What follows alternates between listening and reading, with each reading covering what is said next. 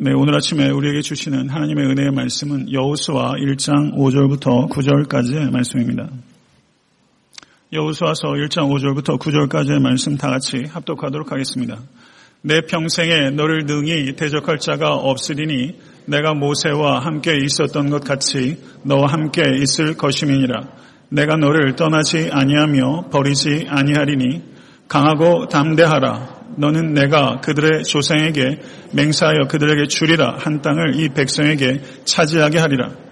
오직 강하고 극히 담대하여 나의 종 모세가 내게 명령한 그 율법을 다 지켜 행하고 우로나 좌로나 치우치지 말라. 그리하면 어디로 가든지 형통하리니 이 율법책을 내 입에서 떠나지 말게 하며 주야로 그것을 묵상하여 그 안에 기록된 대로 다 지켜 행하라. 그리하면 내 길이 평탄하게 될 것이며 내가 형통하리라. 내가 내게 명령한 것 같이 아니냐. 강하고 담대하라. 두려워하지 말며 놀라지 말라. 내가 어디로 가든지 내 하나님 여호와가 너와 함께 하느니라 하시니라. 아멘. 하나님의 말씀입니다. 그 작년에 저에게 그 부흥에 그 한기철 목사님 오셨었는데 그때 그 설교 CD가 저희 집 그 애들 타고 다니는 차에 있어요. 그러니까 이게 가끔가다 들리는 모양이에요. 그랬더니 제, 제 아이들이 지금 4살, 2살, 1살이거든요. 그러니까 갑자기 뒤에서 어떠십니까? 그러더니 좋습니다. 그러는 거예요. 네, 그래서 너무 재밌어가지고 제가 운전하다가 어떻습니까? 그랬더니 성은이가 좋습니다. 그래요. 근데 성우가 응용을 하더라고요. 안 좋습니다. 장난하지 말고 어떻습니까? 그랬더니 좋습니다. 그러더라고요. 제가 따라하는 거 별로 안 좋아하는데요. 오늘 한번 하고 싶어서 제가 어떻습니까? 그러면 좋습니다. 안 좋습니다로 응용하지 마세요. 어떻습니까? 좋습니다. 손도 좀 올리시고 다시 한번 어떻습니까? 좋습니다. 네, 우리 하나님께 영광을 받으시니 올려드리겠습니다. 네.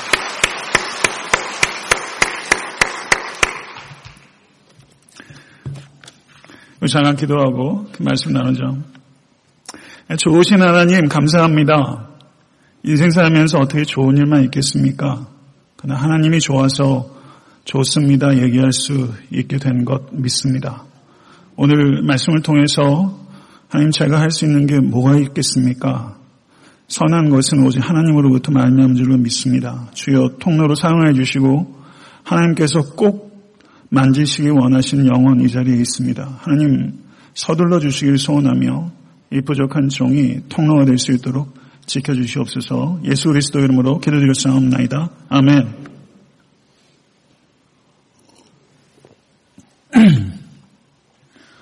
오늘 설교 보는 말씀 그 여호수아 1장 5절에서 9절의 말씀은 뭐 익히 다 아시는 말씀이고 많은 분들이 상당 부분 암송하고 있는 말씀이라 생각됩니다. 암송할 정도의 말씀을 설교한다는 것은 사실 설교자한테 쉬운 일일 수 없습니다.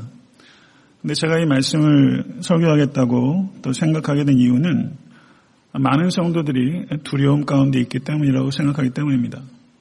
저 역시도 목회를 하는 과정이 두려움을 버티고 두려움을 이기는 과정과 무관하지 않습니다. 그래서 강하고 담대하라라는 이 설교의 말씀은 일차적으로 제 자신의 영혼을 향한 설교이기도 하고 한 사람도 예외 없이 두려움 가운데 다소간에 있다고 생각됩니다. 예, 오늘 설교 말씀 들으시면서 나하고 무관한 이야기를 생각하지 마시고 어, 사람의 말에 집중하지 마시고 또 성령의 역사에 집중하셔서 모쪼록 삶의 변화가 나타날 수 있게 되기를 우리 주 예수 그리스도 이름으로 간절히 축원합니다. 예, 오늘 본문 말씀을 보게 되면 모세가 죽은 직후의 일입니다. 전 여호수아가 두려움 정도가 아니라 공포에 사로잡혀 있었을 것이다. 제가 만약 여호수아라면 야반 도주하고 싶은 마음을 먹었을 것 같아요. 모세가 여간한 인물이 아닙니다. 그야말로 민족의 영도자라고 할 수 있는 사람이 이제 죽은 것입니다. 정말 중요한 시간이 닥쳤는데 모세가 없습니다.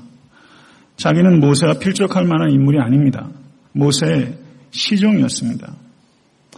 오늘 이 말씀을 통해서 여호수아의 두려움을 이기게 하시고 또 전진하게 하시고 또 가나안 땅으로 정착해서 땅을 분배하는 모든 사명을 감당할 수 있도록 도우셨던 하나님께서 여러분과 제가 가지고 있는 두려움들을 극복할 뿐만 아니라 더 적극적으로 전진하고 또 승리의 개가를 얻을 수 있는 계기를 오늘 말씀을 통해서 피차간에 얻을 수 있게 되기를 간절히 소원하는 마음으로 오늘 말씀 증거하겠습니다. 아, 여호수아서는 크게 세 부분으로 나누어집니다. 1장부터 12장까지는 요단 동편 땅을 정복하는 이야기가 기록되어 있고 13장에서부터 22장까지는 얻은 땅들을 지파에 따라서 땅을 분배하는 이야기가 기록되어 있습니다. 그리고 23장과 24장은 여호수아가 석별, 고별의 설교를 하면서 또 죽음으로 마무리가 되는 그런 구조로 구성되어 있습니다. 오늘 본문이 위치하고 있는 아, 말씀은 여호수아서 1장입니다. 여호수아 1장은 세 개의 스피치, 세 개의 연설, 세 개의 담화로 구성되어 있습니다. 아, 그리고 1장 1절부터 9절까지는 여호와 하나님께서 여호수아에게 하신 스피치, 첫 번째 담화가 기록되어 있고 10절부터 15절까지는 하나님의 말씀을 들은 여호수아가 나가서 이스라엘 백성에게 한 두 번째 스피치가 기록되어 있습니다. 그리고 세 번째는 16절부터 18절까지 여호수아의 스피치를 들은 이스라엘 백성들이 여호수아에게 한 스피치, 이렇게 세 번째 담화로 구성되어 있는 구조입니다. 오늘 본 말씀 1장 5절부터 9절은 여호와 하나님께서 여호수아에게 하셨던 첫 번째 스피치의 후반부에 해당하는 스피치입니다. 1절부터 4절까지는 여호와 하나님께서 여호수아에게 command 명령을 주셨습니다. 그리고 그 명령을 받고 두려워하는 여호수아에게 하나님께서 encouragement 격려한 내용이 1장 5절부터 9절입니다. 그렇기 때문에 오늘 본문 말씀은 격려의 스피치라고 말할 수 있는 것입니다. 아, 여호수아의 원래 이름은 호세아였습니다. 호세아라는 이름의 뜻은 구원이라는 뜻입니다. 그런데 모세가 이 호세아를 굉장히 사랑했고 총애했던 것을 보입니다. 이 모세가 이 호세아를 발탁해서 정탐꾼으로 보낼 어간에 모세가 호세아의 이름을 여호수아로 바꿔준 것입니다. 여호수아는 여호와와 호세아가 합쳐진 것입니다. 호세아란 이름의 뜻이 구원이기 때문에 여호수아는 여호와께서 구원이시다. 믿으십니까? 여호와께서 구원이십니다. 구원은 다른 것으로 말미암지 않습니다.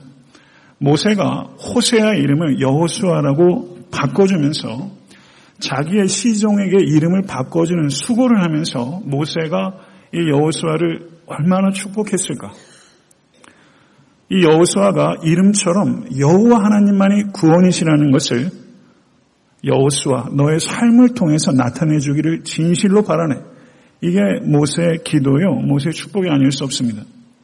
저는 이런 마음을 갖는 목회자, 이런 마음을 갖는 부모, 이런 마음을 갖는 어른들이 너무나 절실하게 필요하다고 생각합니다. 여호수아 1장 1절을 보시게 되면 모세는 여호와의 종이라고 표현되고 있는 반면에 여호수아는 모세의 수종자, 모세의 종이라고 표현하고 있습니다. 여기서 수종자라고 표현되고 이 말은 흔히 쓰는 말은 아닙니다. 조력자라는 뜻입니다. 영어로 번역할 때 assistant이라고 번역되거나 aid라고 번역되거나 minister 이렇게 번역되는 단어입니다. 모세를 여호와의 종이라고 구약 성경은 많이 표현하고 있습니다. 여호와의 종이라는 표현이 나온 용례를 제가 직접 찾아보니까 내 종이라는 표현들은 더 많이 나옵니다. 아브라함에게도 내 종이라고 하셨고 그리고 요백에도 내 종이라고 하셨습니다. 가장 많이 하나님께서 내 종이라고 표현한 사람은 다윗입니다. 그런데 여호와의 종이라고 이렇게 이런 프레이즈로 묘사되고 있는 경우가 25번인데 그 25번 중에서 여호와의 종 모세라는 표현이 17번 등장하고 있습니다. 단연코 모세를 성경은 여호와의 종으로 표현하고 있는 것입니다. 그런데 여호수아서를 아무리 봐도 여호수아를 여호와의 종이라고 표현하는 것이 마지막 장까지 한 번도 나오지 않습니다. 마지막 24장에 가서야 성경은 여호수아를 여호와의 종이라고 표현하고 있습니다. 그런데 그 대목이 언제냐면 여호수아서 24장 29절입니다. 이 일 후에 여호와의 종 눈의 아들 여호수아가 110세의 죽음에 여호수아가 죽었을 때야 비로소 성경은 여호수아를 여호와의 종이라고 표현하고 있습니다. 그리고 단 한 번 더 등장합니다. 사사기 2장 8절입니다. 여호와의 종 눈의 아들 여호수아가 110세의 죽음에 여호수아를 여호와의 종이라고 두 번 표현하는데 그것이 다 110세에 죽었을 때 그때 비로소 여호수아를 여호와의 종이라고 말합니다. 성도 여러분, 어떻게 생각하십니까? 여호수아서의 시작은 여호수아를 모세의 종으로 표현하다가 여호수아서 제일 마지막 장에는 모세 여호수아가 모세의 종이 아니라 여호와의 종이 되는 것입니다. 여호수아서 전체는 여호수아가 모세의 수종자에서 여호와의 종으로 성장하는 과정을 담고 있다고 생각됩니다. 그리고 한 사람을 여호와의 종이라고 표현되는 진정한 시간은 언제 오는가? 그 사람이 죽을 때 오는 것입니다. 목회자를 일반적으로 그리스도의 종이라고 표현합니다. 그리고 모든 성도들도 그리스도의 종이라고 표현합니다. 이것이 하나의 타이틀이 아니라 정말 그 사람의 삶이 여호와의 종이었다라는 평가를 언제 할 수 있겠습니까? 그 사람이 죽을 때겠죠. 저는 제 개인적으로 제가 죽는 그 순간에 하나님의 종 안성홍 목사 이렇게 설명될 수 있다면 제가 뭘 더 바랄 수 있겠습니까? 이 자리에 계신 모든 권속들도 인생의 마지막 호흡이 끊기는 그 순간에 이 사람은 이 성도는 하나님의 종이었습니다. 그것이 여러분의 삶의 목표가 될 수 있게 되기 우리 주 예수 그리스도를 간절히 축원합니다. 모세의 종에서 여호와의 종으로 성장하는 이 여호수아와 같이 우리는 그리스도의 장성한 분량까지 성장해야 될 목표를 가지고 있는 사람들입니다. 올 한 해도 벌써 6월 달입니다. 7월이 바로예요. 반이 꺾였어요. 저는 올 한해 정말 성장하고 싶습니다. 뜻대로 잘 안 되죠. 내 힘으로 안 돼요. 이제 6개월 남았어요. 성장하십시오. 12월 31일에 후회 남기지 않도록 달력을 뜯는다고 새로운 해로 넘어가는 게 아니에요. 마음이 바뀌어야죠. 남은 6개월 동안 부단히 그리스도의 장성한 분량까지 성장하실 수 있는 모든 권속 되실 수 있게 되기를 간절히 축원합니다. 모세란 인물과 여호수아라는 인물 누가 더 나은 인물일까? 불경한 대조일지 모르겠어요. 그런데 아무리 봐도요. 인물됨은 모세가 탁월해요. 여호와의 종 모세란 표현이 17번, 여호와의 종 여호수아란 표현이 두 번. 그렇게 산술적으로 꼭 얘기할 수 있을지 모르겠지만 확실히 모세가 여호수아보다는 탁월한 사람이에요. 전임자가 위대하면 후임자는 아주 힘듭니다. 제 후임자는 좋을 거예요. 그런데 여호수아가 모세보다 다소 못한 인물인데 여호수와 갈렙 두 사람이 12명 중에서는 이 두 사람만 믿음의 고백을 했잖아요. 근데 갈렙과 여호수아 인물 되면 어떨까? 갈렙도 탁월한 인물이거든요. 그럼 갈렙과 여호수아는 어떨까? 이런 생각이 미치게 돼요. 그런데 제가 빅터 해밀턴이라는 구약학자의 아주 제가 아주 발견한 보석 같은 학자예요. 에스베리에서 오랫동안 가르쳤던 교수인데요. 빅터 해밀턴이 참 좋은 책 많이 썼습니다. 그런데 그 사람이 쓴 책 내용 가운데 이 여호수아의 주석 중에 이런 표현이 있어요. 자기는 갈렙이 여호수아보다 나은 인물을 본다는 거예요. 이유가 뭐냐? 구약 성경에서 여호수아 갈렙이 동시에 이름이 언급될 때 갈렙의 이름이 통상적으로 먼저 나온다는 겁니다. 제가 찾아봤어요. 그런데 여호수아가 먼저 나오는 경우가 두 번 있어요. 그런데 통상적으로 갈렙의 이름이 먼저 표현되는 것입니다. 민수기 14장 30절을 보셔도 여분네 아들 갈렙과 눈의 아들 여호수아 외에는 말하면서 갈렙의 이름이 먼저 표현되고 있어요. 저는 이게 어느 정도 일리가 있다 보는 거예요. 왜 그러냐면 사도행전을 보시면 바나바와 바울이 매우 밀접한 관계입니다. 바나바가 없으면 바울은 없습니다. 그런데 바나바와 바울이라는 표현이 계속 이름의 순서가 바나바와 바울인데 사도행전 13장에서 이름의 순서가 확 바뀌어요. 바울과 바나바로 바뀌어요. 혹시 그것을 감지하셨습니까? 바나바와 바울이 바울과 바나바의 순서로 바뀌어요. 이것은 주도적인 리더십이 전환됐다는 것을 나타낸다고 볼 수 있습니다. 갈렙과 여호수아의 이름의 순서만을 가지고 갈렙의 인물됨이 더 낫다라고 말하는 것은 다소 비약일 수 있죠. 그러나 저는 상당히 일리가 있다고 생각합니다. 요약해서 말씀드리면 여호수아의 인물됨이 탁월했지만 전 시대의 인물인 모세에 미치지 못하고 동시대의 인물인 갈렙에도 미치지 못하는 인물이올 수 있다는 것입니다. 하나님께서는 더 못한 사람을 통해서 위대한 일을 하실 수 있습니다. 이것을 통해서 말씀하시는 것은 위대한 사람을 통해서 일하는 것이 아니라 위대한 하나님이 일하신다는 사실입니다. 이것을 받아들이실 수 있는 성도 되실 수 있게 간절히 축원합니다. 그러니 여호수아가 모세를 일거수일투족 다 본 사람이에요. 신의 산에서 십계명 받을 때도 산 중동까지 올라간 사람이에요. 지금 거리에서 모세를 본 사람이에요. 모세의 인격과 신앙과 고뇌를 다 본 사람이에요. 리더가 뭔지를 아는 사람이에요. 이 자리 얼마나 어렵겠어요. 두렵죠. 그런데 그때 여호수아에게 명령이 떨어집니다. 내종 모세가 죽었으니 이제 너는 이 모든 백성과 더불어 일어나 이 요단을 건너 내가 그들 곧 이스라엘 자손에게 주는 그 땅으로 가라. 내가 모세에게 말한 바와 같이 너희 발바닥으로 밟는 곳은 모두 내가 너희에게 주었노니 곧 광야와 이 레바논에서부터 큰 강 곧 유브라데 강까지 해쪽 속의 온 땅과 또 해지는 쪽 대해까지 너희의 영토가 되리라. 어마어마한 말씀을 하셨어요. 그런데 여호수아의 속 마음은 그랬을 것 같아요. 모세가 죽었으니 일어나 건너 가라 행동하라는 거예요.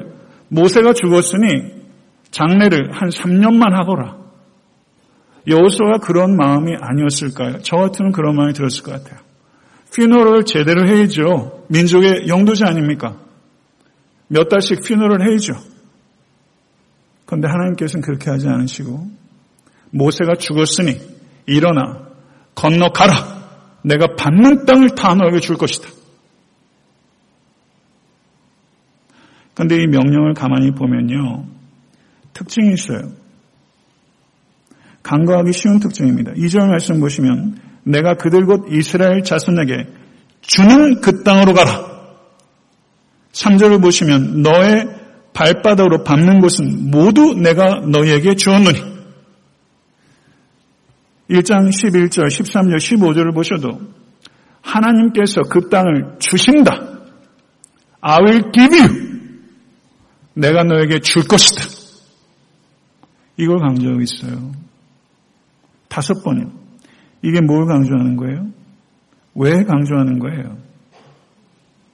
이것은요, 하나님께서 이스라엘 백성들이 얻는 가나안 땅은 이스라엘 백성의 능력으로 인한 정복의 결과가 아니라 하나님의 은혜로 인한 선물의 결과라는 뜻입니다.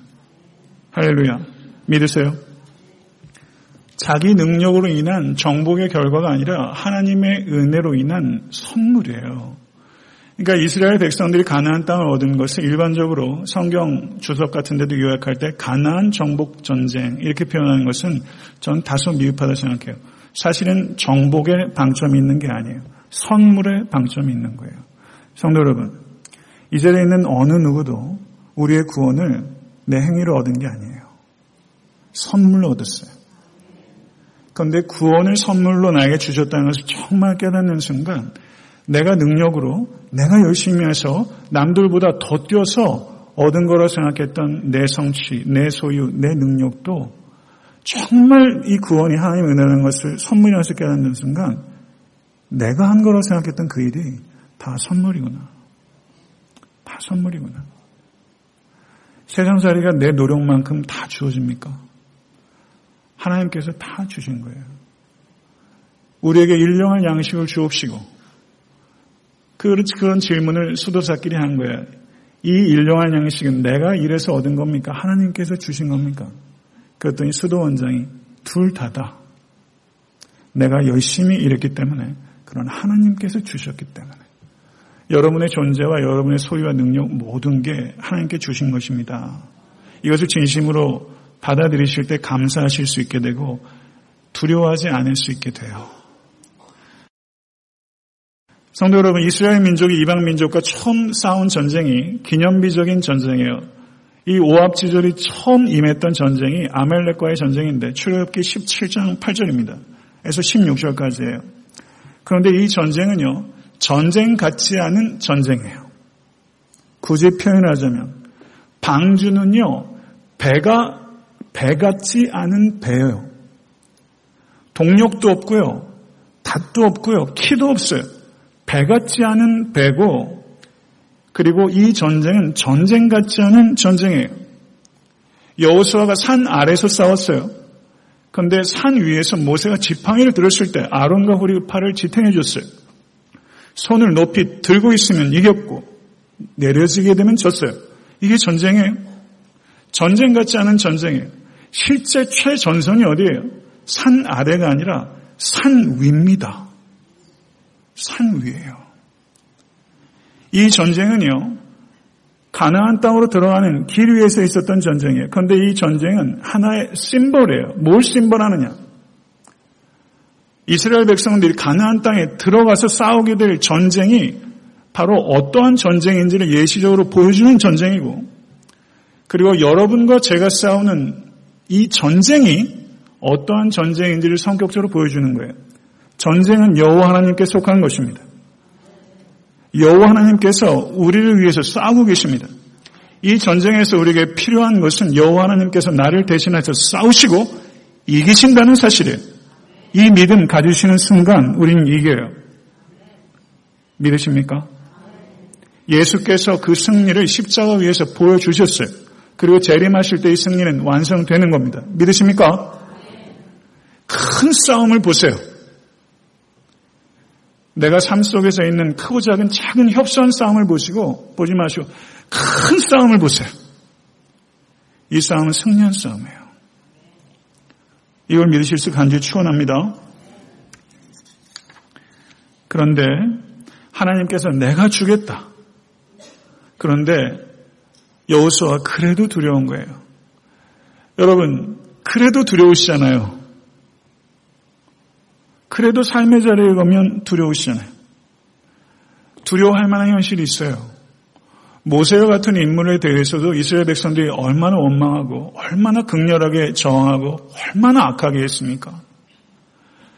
자기가 어떻게 이 민족을 이끌 수 있게 될까? 현실적으로는 대안이 없는 거예요. 그래서 하나님께서 6절과 7절과 9절에 세 차례에 걸쳐서 뭐라고 말하냐면 강하고 담대하라. 세 차례에 걸쳐서 강하고 담대하라. 그런데 여호수아서 1장 제일 마지막을 보세요. 백성들이 여호수아에게 강하고 담대하십시오라고 백성들도 얘기하는 거예요. 그러니까 1장 전체에서 강하고 담대하라는 얘기가 몇 번 나와요? 네 번 나와요. 그런데 이것을 다른 센스로 두려워하지 말고 놀라지 말라. 이게 같은 얘기죠. 그러니까 결국 똑같은 의미를 다섯 번 얘기하고 있어요. 왜요? 하나님께서 여호수아가 두려워하고 놀랄 수밖에 없는 현실에 직면하고 있다는 것을 하나님께서 이해하시는 거예요. 여러분이 지금 직면하고 있는 두려움이 있다면 분명히 두려워할 만한 객관적인 현실이 있어요. 그것을 하나님께서 아세요. 그러나 하나님께서 그걸 이해하시지만 여러 성도님들께서 두려움에 사로잡히는 걸 원치 않으십니다. 그리고 두려움을 이길 수 있는 길을 주십니다. 이것을 믿으실 수 있게 간절히 축원합니다. 그런데 모세의 역할은 어떻게 표현할 수 있냐면 탈출과 인도예요. 애굽 땅에서의 탈출과 광야에서의 인도예 이것이 모세의 주된 역할 두 가지예요. 그런데 여호수아의 역할은 뭐냐면 정착과 분배예요. 역할이 달라요. 그런데 이 여호수아가 정착하기 위해서는 수많은 전쟁이 예상되고 실제 전쟁했어요. 그런데 하나님께서 이 여호수아에게 전쟁을 직면하고 있는 여호수아에게 전략에 대해서는 한 말씀도 없어요. 전쟁은 이렇게 하는 것이다. 한 말씀도 작전 회의를 하지 않으세요. 전쟁에 대해서 일절 언급이 없으세요. 사랑하는 성도 여러분, 디모데후서 1장 7절은 하나님이 우리에게 주신 것은 두려워하는 마음이 아니요 라고 말씀합니다. 두려워하는 마음이라고 번역하고 있어요. 그런데 성경 원어상으로는 아, 두려워하는 마음이라고 번역하기보다는 두려워하는 영이라고 번역하는 것이 보다 적절하다 생각되고 제가 번역본들을 확인해 보니까 우리말 성경에서는 두려워하는 영이라고 번역했어요. 영어 번역에선 상당히 많이 두려워하는 영이라고 번역했습니다. 그러면 두려움을 우리가 어떻게 이해할 것인가? 두려움이라는 게 단순한 내 마음의 상태나 성향이나 기질이나 그리고 내 육체적인 건강 상태도 내 마음 상태를 굉장히 좌우해요. 그렇죠. 육체적 상태도 굉장히 중요하게 작용해요. 심리적인 일에 있어서. 그러니까 그 사람의 마음의 상태나 성향이나 기질의 문제로 두려움을 이해하면 그거는 부분적인 거예요. 두려움의 궁극적인 문제는 두려움의 영의 문제예요. 영적인 문제예요. 그것을 볼 수 있어야 돼요. 상담하는 사람들한테 가도 두려움이라는 것을 심리 기제로 이해를 하지 이 영적인 문제, 배후에 있는 이 영적인 문제까지 진단하지 못하면 이 문제를 본질적으로 해결하는 데는 분명 한계가 있겠죠. 영적인 문제라는 거예요. 두려움이. 시편 46편 1절 3절은 많은 성도님들이 애송하고 사랑하는 말씀입니다. 하나님은 우리의 피난처시요 환란 중에 만날 큰 도움이시라. 그러므로 땅이 변하든지 산이 흔들려 바다 가운데 빠지든지 바닷물이 솟아나고 뛰놀든지 그것이 넘침으로 산이 흔들릴지라도 우리는 두려워하지 아니하리로다. 성도 여러분, 그런데 문제는요. 우리는 두려워하고 있는 중이로다.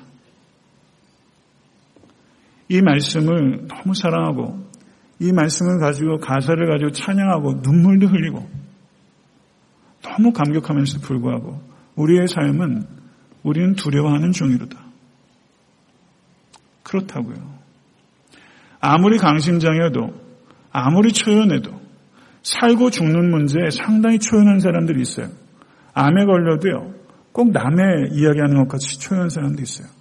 꽤 멋지게 죽음을 맞닥뜨리는 난 크리스천들도 있더라고요. 아무리 지혜가 있어도 벌벌벌벌 떨게 되는 삶의 두려움들이 우리에게 닥쳐요. 감당하기 어려운 삶의 문제들이 와요. 그런데 그걸 표현하는 거예요. 사랑하는 성도 여러분, 10편 46편 1절에서 3절이 거짓말입니까? 이게 그냥 문학적 표현이에요. 자기 과시적인 언어예요. 이건 시편 기자의 실제를 고백하는 거예요.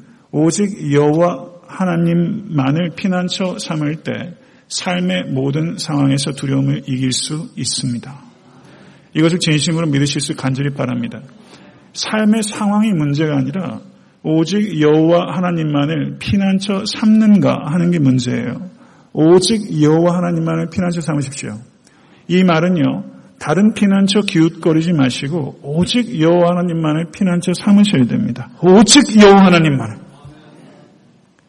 다른 사람 의지하지 말고 돈 의지하지 말고 내가 아는 사람도 의지하지 말고 하나님께서 사람을 통해서 일하시고 나의 주신 자원을 통해서 일하시면 궁극적으로는 여호와 하나님만이 나의 피난처다. 다른 것 다 없어도 인간관계 다 끊겨도 나는 안전한데 나는 여호와 하나님만을 피난처 삼기 때문이다. 삶의 모든 상황 속에서 하나님께서는 우리와 함께 하십니다. 그래서 하나님께서 이 여호사의 두려움을 이해하셨어요. 얼마나 친절하신지 5절 말씀 보세요. 내가 모세와 함께 있었던 것 같이 너와 함께 있을 것입니다. 내가 너를 떠나지 아니하며 버리지 아니하리니. 9절에 또 그러세요. 내가 어디로 가든지 내 하나님 여호와가 너와 함께 하느니라 하시니. 반복하시잖아요. 사람이요 반복해서 얘기하고 얘기해도 잊어버리는 존재이기 때문에 하나님께서 똑같은 말을 더 강조해서 5절에서 말씀하시고 9절에서 말씀하셨는데 출애굽기 3장을 보시면 그때 모세가 또 떨어요. 모세가 하나님께 알아야 돼. 내가 누구이기에 바로에게 가면 이스라엘 자손 애굽에서 인도하여 내리니까 하나님이 이르시되 내가 반드시 너와 함께 있으리라. 우리에게 필요한 보증 수표가 뭐가 필요해요? 뭐가 필요해요? 돈 많이 들어있는 은행 어카운트입니까? 내가 반드시 너와 함께 있으리라. 야곱이 에서를 피해서 하란으로 도망갈 때 참 비참한 신세죠. 그런데 여호와 하나님께서 이 야곱에게 돌베개를 베고 있는 야곱에게 나타나셔서 내가 너와 함께 있어 내가 어디로 가든지 너를 지키며 너를 이끌어 이 땅으로 돌아오게 할지라 내가 내게 허락하는 것을 다 이루기까지 너를 떠나지 아니하리 할렐루야 저는요 야곱이 하란으로 갔다가 수십 년 고생하다 다시 이 땅으로 돌아오는 이 여정이 우리가 이 땅에 내려왔다 본향으로 돌아오는 여행 같아요. 내가 내게 허락한 것을 다 이루기까지 너를 떠나지 아니하리라. 하나님께서 우리가 마지막 여행, 본향으로 가는 여행할 때까지 나를 떠나지 아니하리라. 내가 하나님을 떠나지 하나님이 나를 떠나지 않아요. 하나님 우리와 항상 함께 계세요. 믿으십니까? 이 약속은 아브라함, 이삭, 야곱에게 그리고 모세와 여호수와 요셉 같은 사람에게만 주고 나아같이 평범하게 짝이 없는 사람들은 해당이 없다고요. 예수님께서 뭐라고 말씀하셨어요? 세상 끝날까지 내가 항상 너와 함께 있으리라. 히브리서 13장 5절에서 6절도 내가 과연 너희를 버리지 아니하고 너희를 떠나지 아니하리라 하셨느니라. 그러므로 우리가 담대히 말하되 주는 나를 돕내이시니 내가 무서워하지 아니하겠노라. 사람이 내게 어찌하리요? 이 부분 한번 같이 한번 따라해 보시겠어요? 사람이 내게 어찌하리요? 다시 한번요. 사람이 내게 어찌하리요? 믿으세요? 사람이 무섭잖아요. 사람처럼 무서운 존재 어디 있어요? 아니, 저는 제가 무서워요. 제가 제일 다루기 어려운 동물. 참 난폭하게 이루 말할 수 없고 예측불허인 시편 기자가 짐승이라고 표현한 바 있는데 제일 다루기 어려워요. 하나님께서 우리와 함께 하십니다. 그런데 여기에서 멈추면 안 돼요. 하나님께서 나와 함께 하십니다. 거기까지 나가실 수 있게 간절히 추원합니다. 살다 보면요. 아무도 나를 도울 수 없어. 이런 생각이 있어요. 그 순간 주님께서 나를 도우시고요. 아무도 내 곁에 없어. 인생에 아무도 내 곁에 없는 순간이 다 와요. 그런데 그 순간 주님께서는 내 곁에 있으실 수 있는 유일한 존재. 할렐루야. 이거 진짜 믿으세요? 근데 주님께서는 내 곁에 계실 뿐만 아니라 내 안에 계셔요. 곁에 있는 것과 안에 있는 건 달라요. 내 안에 거하라. 나도 너희 안에 거하리라. 나를 떠나서는 너희가 아무것도 할 수 없느니라. 할렐루야. 주님 안에 거하실 수 있게 간절히 축원합니다. 그런데 그 뒤에 이어지는 말씀이요. 오직 강하고 극히 담대하여 나의 종 모세가 내게 명령한 그 율법을 다 지켜 행하고 좌우로나 좌로나 치우치지 말라. 그리하면 어디로 가든지 형통하리니 이 율법책을 내 입에서 떠나지 말게 하며 주야로 그것을 묵상하여 그 안에 기록된 대로 다 지켜 행하라. 그리하면 내 길이 평탄하게 될 것이며 내가 형통하리라. 저는 갑자기요. 이제 가나안으로 들어가는 이 절체절명의 순간에 갑자기 신학교에서 한 얘기 같은 얘기가 들리는 거예요. 내 율법을 주야로 묵상하며 그 가운데 기록된 대로 다 지켜 행하라. 이게 너무 느긋한 얘기 아니에요? 어떻게 보면요. 왜 여기서 이런 얘기를 하시죠? 강하고 담대하라. 공포에 사로잡혀 있는 여호수아에게 갑자기 율법을 지키라는 얘기를 하고 있어요. 이 논리적인 연관이 도대체 뭐예요? 그냥 이 말씀 좋은 말씀인 건 알아요. 근데 이 상황과 이게 잘 맞는가? 왜 이 말씀이 여기 들어오지? 이게 제가 좀 잘 풀리지 않는 문제였어요. 근데 설교를 준비하면서 제 묵상은 이렇습니다. 시편 1절과 2절을 보게 되면 복 있는 사람이 누군가 오직 여호와의 율법을 즐거워하며 주야로 묵상하는 자입니다. 성도 여러분, 삶의 모든 상황 속에서 닥치는 두려움을 극복해서 오직 여호와 하나님만을 피난처를 삼기 위해서는 여호와 하나님에 대해서 일반적인 추상적 지식을 가지고 있어서는 오직 여호와 하나님만을 피난처 삼을 수 없기 때문입니다. 절대 불가능해요. 일반적으로 아는 거예요. 신앙생활 그저 오래 한 거예요. 그 정도의 지식을 가지고는 오직 여호와 하나님만을 피난처 삼는 것은 아무리 원해도 그건 안 돼요. 안 되는 거예요. 경험하시잖아요. 그런 유의 지식 가지고는 여호와 하나님만을 피난처 삼지 못해요. 다른 유의 지식이 필요해요. 그것은 여호와 하나님에 대한 지식이 아니라 여호와 하나님을 아는 지식이에요. 이 지식은 깊은 묵상과 순종을 통해서 얻는 지식이에요. 그렇기 때문에 여기에서 율법을 주야로 묵상하는 것과 좌우로 우로도 치우치지 말고 거기에 있는 것을 다 지켜 행하라는 순종에 대한 명령이 나온 이유는 그런 묵상과 순종이 있을 때만 여호와 하나님이 누구신지를 알게 되고 여호와 하나님을 알 때에만 그분만을 붙잡을 수 있는 거예요. 문제는 거기 있는 거예요. 본질적으로 정말 여호와 하나님을 몰라요. 몰라요. 사랑하는 성도 여러분, 프리드리 폰 휘겔 남작이라는 오스트리아의 탁월한 신학자가 있었어요. 19세기 말과 20세기 초의 신학자입니다. 묵상하는 게 무엇인가? 작은 사탕을 한번 생각해 보세요. 마른 모의 사탕. 그것을 입에다가 아주 정성껏 넣었어요. 그리고 깨물어 먹질 못해요. 그리고 이 사탕을 계속 돌려가면서 녹이는 거예요. 계속 녹여요. 그게 묵상이에요. 말씀을요, 정성껏 입에 넣고 그것을 계속 녹이는 거예요. 계속 녹이는, 이게 묵상이에요. 그러면 깊이 생각하다가 생각하면서 하나님께 얘기해요. 하나님 이게 무슨 뜻이에요? 잘 모르겠어요. 말을 해요. 그러면 묵상이 어느 순간 기도가 되고 대화가 되고 그리고 기도가 다시 더 깊은 생각으로 이어지면서 묵상과 기도는 막 넘나들어요. 그렇게 깊이 들어가요. 그러면서 이 마름모 형태의 이 설탕이 어느 한 순간에 확 녹아버려요. 이게 묵상이에요. 지난주에 입속에 사탕 한 조각이라도 넣어보셨어요? 말씀 한 조각이라도 넣어보셨어요? 그거 없이 어떻게 사셨어요? 그거 없이 사라집니까? 그 말씀 붙잡지 않고 어떻게 이깁니까?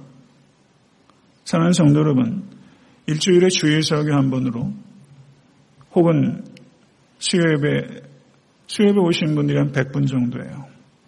그러니까 400분 정도는 4, 500분 정도는 일주일에 한 번 주일에 예배를 드려요. 빈도수가 중요한 게 아니에요. 여러분이 집에서 능동적으로 사각형의 이 설탕을 녹이고 있는지를 제가 묻는 거예요. 저는 제가 한 번의 설교 가지고 성도님들 삶의 변화를 일으킬 수 있을 정도로 탁월한 설교자라고 생각하지 않아요. 만약에 제가 그럴 정도로 탁월한 설교자라면 오히려 성도님들을 스포일할 가능성이 높아요. 그건 불가능해요. 저도 제가 설교하기 위해서 말씀을 보는 정도 가지고는 제 영성을 유지하기 어려워요. 설교와 무관한 성경 읽기와 책 읽기가 없으면 제 영성을 제가 유지하기 어려워요. 그냥 답보예요. 지쳐요. 능동적인 성경 읽기와 묵상과 순종이 없으면 안 돼요. 성도 여러분. 그래서 제가 오늘 일부 예배 설교 들어오면서 성경 공부 지금 내가 목해요. 제가 목회자들한테 뭐라 말하는 줄 알아요? 한 명이 들어와도 좀 과장하면 목숨 걸고 하라고 제가 그래요. 부탁한다고 제가 그래요. 준비 잘 해달라고. 한 명이 있어. 나는 그거 상관 안 하겠다고 그래요. 한 명이 와도 하라고 제가 그렇게 얘기를 해요. 오늘 아침에 제가 보니까 7월 17일부터 시작하는데 아침에 보니까 세 분 쓰셨어요. 세 분. 그래서 제가 노파심인데 7월 17일 날 쓰고서 들어가시려고 그러나 봐요. 눈치 보시다가. 그래서 제가 설교 말씀 드렸더니 나가시면서 아까 저기가 호떡 파는 집 같이 사람들이 바글바글 몰려가지고 이름을 잔뜩 또 쓰셨어요. 아, 내가 설교 잘해야 되겠구나. 그래서 이 자리에 계신 분이 1년에 성역 공부를 적어도 한 번 좀 들어가시면 좋겠어요. 그렇지 않으면 두려움 못 이겨요. 어떻게 이겨요? 불가능해요. 사랑하는 성도 여러분. 그리고 예비 목자 교육이 있어요. 그래서 예비 목자 교육은 아까 호떡이 잘 팔렸는데 그쪽 호떡집은 한 사람도 안 사가더라고요.